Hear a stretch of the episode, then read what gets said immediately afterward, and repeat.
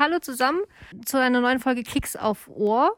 Heute mit der Lilien Samlan. Sie studiert äh, Restaurierung und Konservierung von Schriftgut, Grafik, Fotografie und Buchmalerei im dritten Semester, richtig? Ich bin tatsächlich ein bisschen ähm, verwirrt durch diese ganze Corona-Pandemie, in welchem, in welchem Semester ich jetzt wirklich bin, aber es müsste das vierte sogar schon sein. Ich schon das vierte, ja? Ja. Theoretisch wäre ich jetzt fertig, aber durch die Pandemie habe ich ein Semester verlängert. Ja, da bist du nicht die Einzige. Das nee. ging, glaube ich, echt vielen so. Ja. Fast ein ganzes Semester, ne? Die haben, glaube ich, mittlerweile alle verlängert, ne? Ja, wir wollen im Grunde alle ein Semester verlängern, aber ähm, manche sind ein bisschen zackiger als ich. Ja, du wirst auch mit allen abgeben, bin ich mir ziemlich zuversichtlich. Ja. genau, also die Lilien studiert, äh, ich nenne es mal kurz äh, Papierrestaurierung. Und ähm, magst du einmal ganz kurz erzählen, wie du zur Wein zur Restaurierung gekommen bist, bevor wir dann auf dein spannendes Masterprojekt eingehen? Ähm, also ich war so ganz typisch nach dem Abitur ziemlich aufgeschmissen. Hey, was will ich machen? Und habe viel ausprobiert und mich letztendlich ents entschieden, erstmal eine Buchbinderinnenlehre zu machen an der Universitäts- und Landesbibliothek Düsseldorf. Und es war tatsächlich auch direkt mit dem Gedanken daran, halt auch Restaurierung und Konservierung zu studieren. Warum hast du die Buchbinderlehre gemacht? Weil eigentlich reicht ja ein Vorpraktikum. Ich meine, ich bin auch Buchbinderin, ich finde es ja super. Aber eigentlich reicht ja, um studieren zu dürfen, ein einjähriges Vorpraktikum. Ja, tatsächlich ähm, habe ich mich auch für Praktika beworben und war da relativ unerfolgreich. Beziehungsweise, als ich dann äh, letztendlich Zusagen für Ausbildung und Praktika hatte, habe ich mich trotzdem für die Ausbildung entschieden, weil ich einfach die, also Buchbinderin werden war auch eine tolle Sache. Ich habe so viel gelernt. Halt einfach so diese, der Umgang mit Papier ist ein, ein anderer für Menschen, mhm. die halt drei Jahre lang wirklich intensiv damit gearbeitet haben. Ich glaube, das ist einfach was anderes als bei einem Praktikum. Ich habe auch während meiner Ausbildung dann äh, Praktika machen dürfen bei RestauratorInnen. War am Ende eine gute Entscheidung. Bereust du nicht, ne? Nee, bereue ich nicht. Nee, ich bereue es tatsächlich auch nicht. War ähnlich bei mir, dass ich auch mit dem Praktiker relativ unerfolgreich war vorher und dann irgendwie alle gesagt, mach doch erstmal eine Buchbinderlehre. Ja. Und dann kommst du da schon rein und so. Ich meine, man wird selten übernommen, es ist eher ein sehr Nischenberuf. Aber so als Vorbereitung fürs Studium ja. ist das, glaube ich, schon nicht schlecht. Genau. Und dann bist du in Köln gelandet. Genau. Ja, also ich komme halt quasi von hier, wohne seit meinem fünften Lebensjahr in Bergisch Gladbach. Da war die Wahl dann irgendwie relativ naheliegend, sich für Köln zu entscheiden. Ja. Und genauso eine gute Entscheidung gewesen. Köln ist eine tolle Stadt zum Studieren und ähm, wo hast du noch Vorpraktikum gemacht? Oder hast du das nach der Ausbildung noch? Ja, ne? Nee, ich habe halt ein, ich habe während meiner, ähm, also die Ausbildung selbst war ja in der Restaurierungswerkstatt der Universitäts- und Landesbibliothek. Mhm. Deswegen hat das im Grunde schon gereicht, aber ich durfte auch während meiner Ausbildung einen Monat in Essen bei Herrn Herzog Wodke arbeiten. Das hat mir auch viel gebracht. Da habe ich äh, das erste Mal Tapeten restauriert ja. oder durfte dabei sein. Er hat immer tolle Projekte, ne? Also ja. das ist halt wirklich ein toller Anlaufpunkt, wenn man irgendwie Praktika machen möchte. Toll da, ja, das stimmt. Konnte ich viel lernen. Genau, du bist jetzt im Master. Bei uns ist das ja immer so drei Jahre Bachelor, zwei Jahre Master. Wie, willst du ein bisschen was erzählen zu deinem Masterprojekt, wie du zu dem gekommen bist? Also, ich habe schon im Bachelor, war mein, mein Bachelorobjekt ein Koran. Den habe ich bekommen als Projekt, das vorher schon von einer Masterstudentin bearbeitet wurde. Allerdings war das zeitlich ein bisschen fehlkalkuliert, glaube ich. Deswegen habe ich das als äh, Bachelorobjekt übernehmen dürfen, worüber ich eigentlich auch ganz glücklich war, weil es ein sehr schönes Objekt war. Und ich, also ich wusste vorher auch noch nichts über islamische Kunst und hab dann, bin dann ganz neu eingestiegen in das Thema und konnte so irgendwie so ganz neu anfangen. Das fand ich total toll. Und ich habe dann tatsächlich auch insgesamt zwei Semester mit diesem Objekt verbracht und damit dann halt auch äh, mit dem mit der Max Freiherr von Oppenheim Stiftung, von denen ich dann später auch mein äh, Masterobjekt bekommen habe. Ich finde, das klingt immer so lustig, Masterobjekt. ich bin dann äh, mit Frau Pataki zusammen, unserer Professorin, ja. in das orientalische Seminar der Universität zu Köln, also in die Max Freiherr von Oppenheim Stiftung gefahren. Und ich habe gelernt, man darf und eigentlich nicht orientalisch sagen, aber das kannst du ja später noch mal erklären. Ja, genau, das ist ein bisschen schwierig. Da habe ich in meinem ersten, ach, ich erkläre es später. Ja, genau. Wir sind zur Max Freiherr von Oppenheim Stiftung und haben uns äh, da ganz viele verschiedene islamische Objekte angeschaut und äh, letztendlich ist meine Wahl dann auf den sogenannten Berat gefallen noch ganz kurz zu den fremdsprachlichen Begriffen. Ich gebe mir sehr große Mühe, sie richtig auszusprechen. Ich habe mich da äh, auch genau informiert bei meiner Kontaktperson bei der Max Freiherr von Oppenheim Stiftung, aber bitte vergeben Sie mir, wenn ich das falsch ausspreche. Genau, und dieser ähm, Berat, das ist ein so ein äh, Schriftstück von Sultan Mustafa III. Das Objekt ist aus dem 18. Jahrhundert. Diesem äh, Schriftstück macht der äh, Sultan eine Person zu einem Farash. Und das ist äh, eine Person, die in der Prophetenmoschee in Medina die äh, Grabkammer betreten darf, weil sie zuständig ist für das Mobiliar und die Beleuchtung dort. Und das ist natürlich eine große Ehre, weil eigentlich ist die Grabkammer von Mohammed verschlossen. Das Objekt selbst ist, oh, ich habe leider die Maße gerade nicht im Kopf, aber ich würde jetzt so schätzen, 50 mal 70 Zentimeter groß und trägt am Kopf eine Turra. ähm, ganz schwierig auszusprechen. Und das ist äh, das Signum des Sultans. Das ist ein großes grünes Schriftzeichen, sehr verschnörkelt. Ja. Ähm, und darunter ist dann halt, steht der Text in verschiedenen Farben, in Rot, Grün und Schwarz. Und auf so einem Schriftband, das so gold gesprenkelt ist. Es ist so insgesamt einfach, wenn man es im Ganzen betrachtet, ein sehr glänzendes und äh, aufwendig gestaltetes Schriftstück. Ja, das sieht wirklich toll aus. Also ich kenne es ja nun, hast du schon gesehen. Das ist wirklich schön gestaltet. Also das ist ja einfach in, ich sage es wieder, orientalischen Kunst. gibt es ganz viele schöne Objekte, die einfach wunderbar gestaltet sind. Ähm, genau, orientalisch. Ja, Stichwort, ne? Wir sagen das ja irgendwie relativ häufig. Allerdings habe ich mich in meinem ersten Semester halt auch ganz viel mit so, so zum Beispiel dem Umgang mit solchen Begrifflichkeiten auseinandergesetzt, weil orientalisch ist halt mit sehr vielen Vorurteilen behaftet. Also jetzt gar nicht mal negativ. Ich denke, viele, so man, wenn man an orientalisch denkt, denkt man an Tausend und eine Nacht und einfach dadurch, dass es so ein schwammiger Begriff ist, der gar nicht so konkret was aussagt, mhm. äh, versucht, versuche ich auf jeden Fall diesen Begriff zu vermeiden, weil das Objekt, das ich habe, ist ein islamisches Schriftstück. Der, das Amt vom, des Sultans ist sehr eng verbunden mit der, auch mit der Religion ist das Problem an dem Begriff halt auch einfach, dass es zu verschiedenen Zeiten verschiedene Dinge bedeutet hat. Mhm. Also man kann nicht sagen, der Orient ist genau dieses Gebiet. Also dass es mehr geografische Probleme auch hat, ne? Ja, genau, es hat mehrere Problematiken. Genau, zurück zu deinem Objekt. Du, genau, du hast es jetzt ein bisschen beschrieben. Was, was sind jetzt die restauratorischen Herausforderungen, die du dabei hast? Also islamisches Papier an sich ist in der Regel ziemlich dünn stark geglättet, so ein bisschen glänzend. Und im, im Fall vom, von meinem Objekt ist es dadurch, dass es mehrfach gefaltet war, gerade in diesen Knickstellen ziemlich brüchig und kaputt. Viele Risse und das Papier ist aufgerieben. Was heißt aufgerieben? Ich glaube, manche können sich darunter nicht vorstellen. Also es ist halt einfach nicht mehr glänzend, sondern die Papierfasern stehen auf. Mhm. Also eine raue Oberfläche eher, ne? Ja. Was das Objekt ein bisschen schwierig macht, ist, dass teilweise diese die Farbmittel, die verwendeten, die sind stark wasserlöslich. Vor allem so diese rote Schriftfarbe.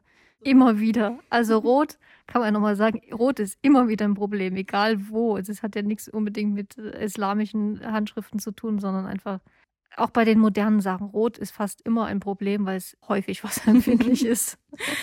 Ja, und ähm, dann hat das Objekt auf der Rückseite Papierstreifen, die aufgeklebt wurden in den Bereichen, in denen das Papier halt schon kaputt ist. Und an den Rändern dieser aufgeklebten Papierstreifen reißt das Original ein, weil das Papier der Papierstreifen, die aufgeklebt wurden, sehr viel starrer ist als das Papier des Objekts. Wobei natürlich die Papierstreifen auch zum Objekt gehören, muss ich dazu auch nochmal sagen. Sind das Altrestaurierungen? Also hast du das so definiert, dass es halt irgendwann mal aufgeklebt wurden als Sicherung von diesen Rissen? Ja, tatsächlich gibt es da seit letzter Woche ganz neue Erkenntnisse. ja, genau. Ich habe nämlich dadurch, dass diese Papierstreifen halt den Berat äh, zer zerstören quasi, dadurch, dass sich Risse bilden, ähm, habe ich mich entschieden, die abzunehmen. Und den ersten Streifen habe ich abgenommen und ein Foto davon meiner Kontaktperson am, äh, von der Max Freiherr von Oppenheim Stiftung geschickt und der konnte mir eine erste einen ersten Hinweis darauf geben, äh, was auf der Rückseite des. Ach, das habe ich noch gar nicht erzählt, ne? Nee, du hast noch nicht erzählt, dass da was draufsteht. Auf der Rückseite dieser ähm, verklebten Streifen befindet sich Schrift, die leider auch ein bisschen wasserlöslich ist. Ich denke, das ist eine, eine Rußtusche. Ja, okay. Auf jeden Fall konnte meine Kontaktperson mir eine erste Idee einer Übersetzung schicken und anscheinend steht sogar ein Datum auf dem ersten Streifen, den ich da abgelöst habe und die Reparaturstreifen wären sogar älter als das Objekt. Mhm. Wahnsinn. Ja. Von wann war das Objekt doch mal? Aus dem 18. 18. Jahrhundert. Jahrhundert. Okay. Und ich habe jetzt gar nicht mehr das, die Jahreszahl im Kopf. Es war auf jeden Fall älter. Ja. Und es geht um eine Erbschaft. Er gibt das jetzt nochmal weiter an Menschen, die sich mit den Fachbegriffen im Erbrecht besser auskennen, weil ihm da wohl auch die Vokabeln noch fehlen, aber da sind wir dran. ja, und ähm, dann jetzt bei diesem, bei dem Ablösen von den äh, Papierstreifen war natürlich dann das große Problem, dass der Klebstoff, mit dem die Streifen aufgeklebt sind, äh, wasserlöslich ist, während die Farbmittel vorne ja auch wasserlöslich sind und ich da jetzt sehr vorsichtig versuchen musste, die Klebestreifen abzulösen, ohne Einfluss auf die äh, Schrift zu haben. Schrift von beiden Seiten, ne? Also ja, einmal, einmal, auf den quasi äh, Flicken und einmal auf, auf dem Objekt an sich. Wie gehst du da jetzt vor? Im Moment versuche ich noch, also beim Ablösen des ersten Streifens hat sich so ein bisschen gezeigt, dass das Papier gerade da, wo es schon so stark abgebaut ist, einfach zu empfindlich ist. Sobald man da halt mit Feuchtigkeit und Spatel dran geht. Huiuiui. Hast du einzelne Fasern gleich bei dir dran, ne? Und deswegen äh, arbeite ich gerade an einer Möglichkeit, die, das Papier mit einem Facing zu schützen oder zu stabilisieren. Und auf der Rückseite versuche ich dann mit Kompressen und Wärme den ähm, Klebstoff anzulösen und die Streifen abzunehmen. Wie viele wie viel Streifen sind drauf und wie viel hast du schon abgelöst? Oh, ich glaube, es sind so sechs, sieben, aber in unterschiedlicher Größe und bisher ist tatsächlich erst eine ab.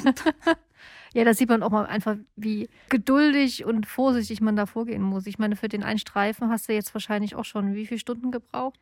Also ich würde sagen, es waren so fünf Stunden. Also das, das, also ich kann mich da tatsächlich auch gerade gar nicht beschweren. Ich denke, das ist gerade genau die richtige Arbeit, ja. um sich so ein bisschen zu beruhigen in ja. der stressigen Zeit. Ja, ja doch, glaube ich. Also das Ablösen an sich ist ja eine Sache, aber die ganzen Vorüberlegungen, die da auch drin stecken, halt die Überlegung, wie festigst du das auf der einen Seite, welchen Kompressen gehst du dran und so, das ist ja immer die, naja, die eigentliche Arbeit, ne? Ja, das, das ist das Ablösen an sich. Wenn du einmal eine Methode gefunden hast dann, und die funktioniert, dann ist es ja eine sehr befriedigende Arbeit. Ja, auf jeden Fall. Mögen wir RestauratorInnen sehr ja, gerne. Genau. Und dann, du machst, hast ja gesagt, es war gefaltet. Mhm. Äh, wirst du das im Endeffekt, also war die Faltung original oder war das durch die Lagerung so bedingt? Also ich gehe davon aus, dass das durch die Lager Lagerung äh, bedingt war. Als wir das Objekt abgeholt haben, war es auf jeden Fall gefaltet in einem Planschrank, glaube ich.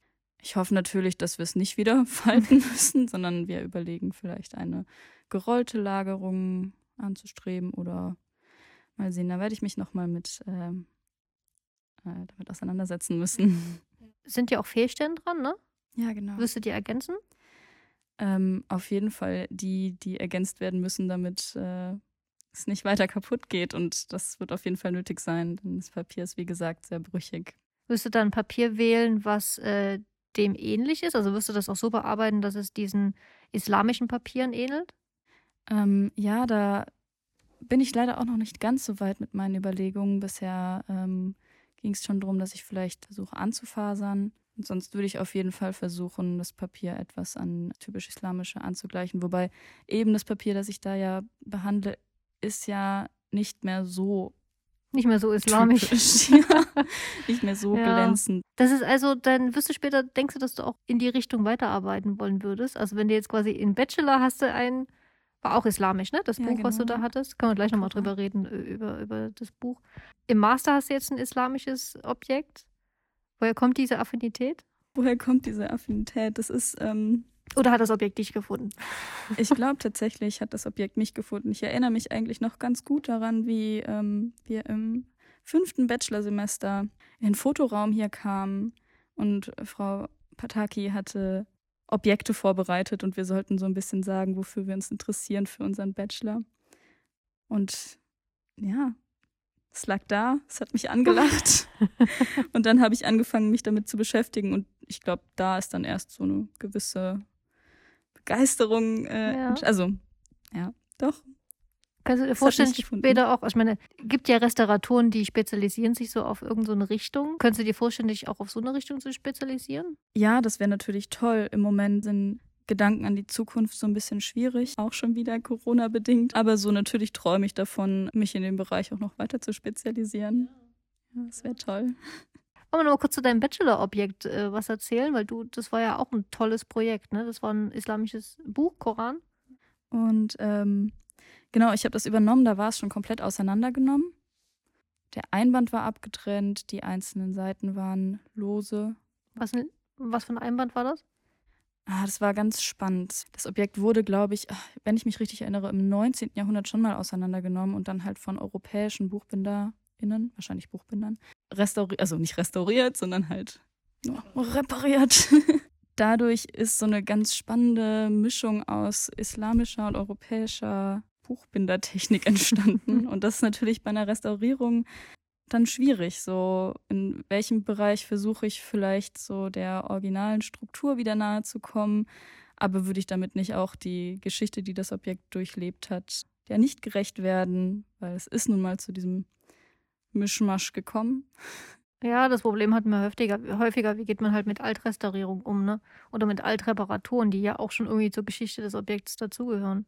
Ja, und die waren in dem Fall einfach sehr tiefgreifend, weil halt auch die Bindung europäisch war und die. Äh ja, also auch die, es wurde einmal komplett auseinandergenommen und dann mit einer europäischen Bindung wieder zusammengeheftet. Okay. Was hast du im Endeffekt gemacht?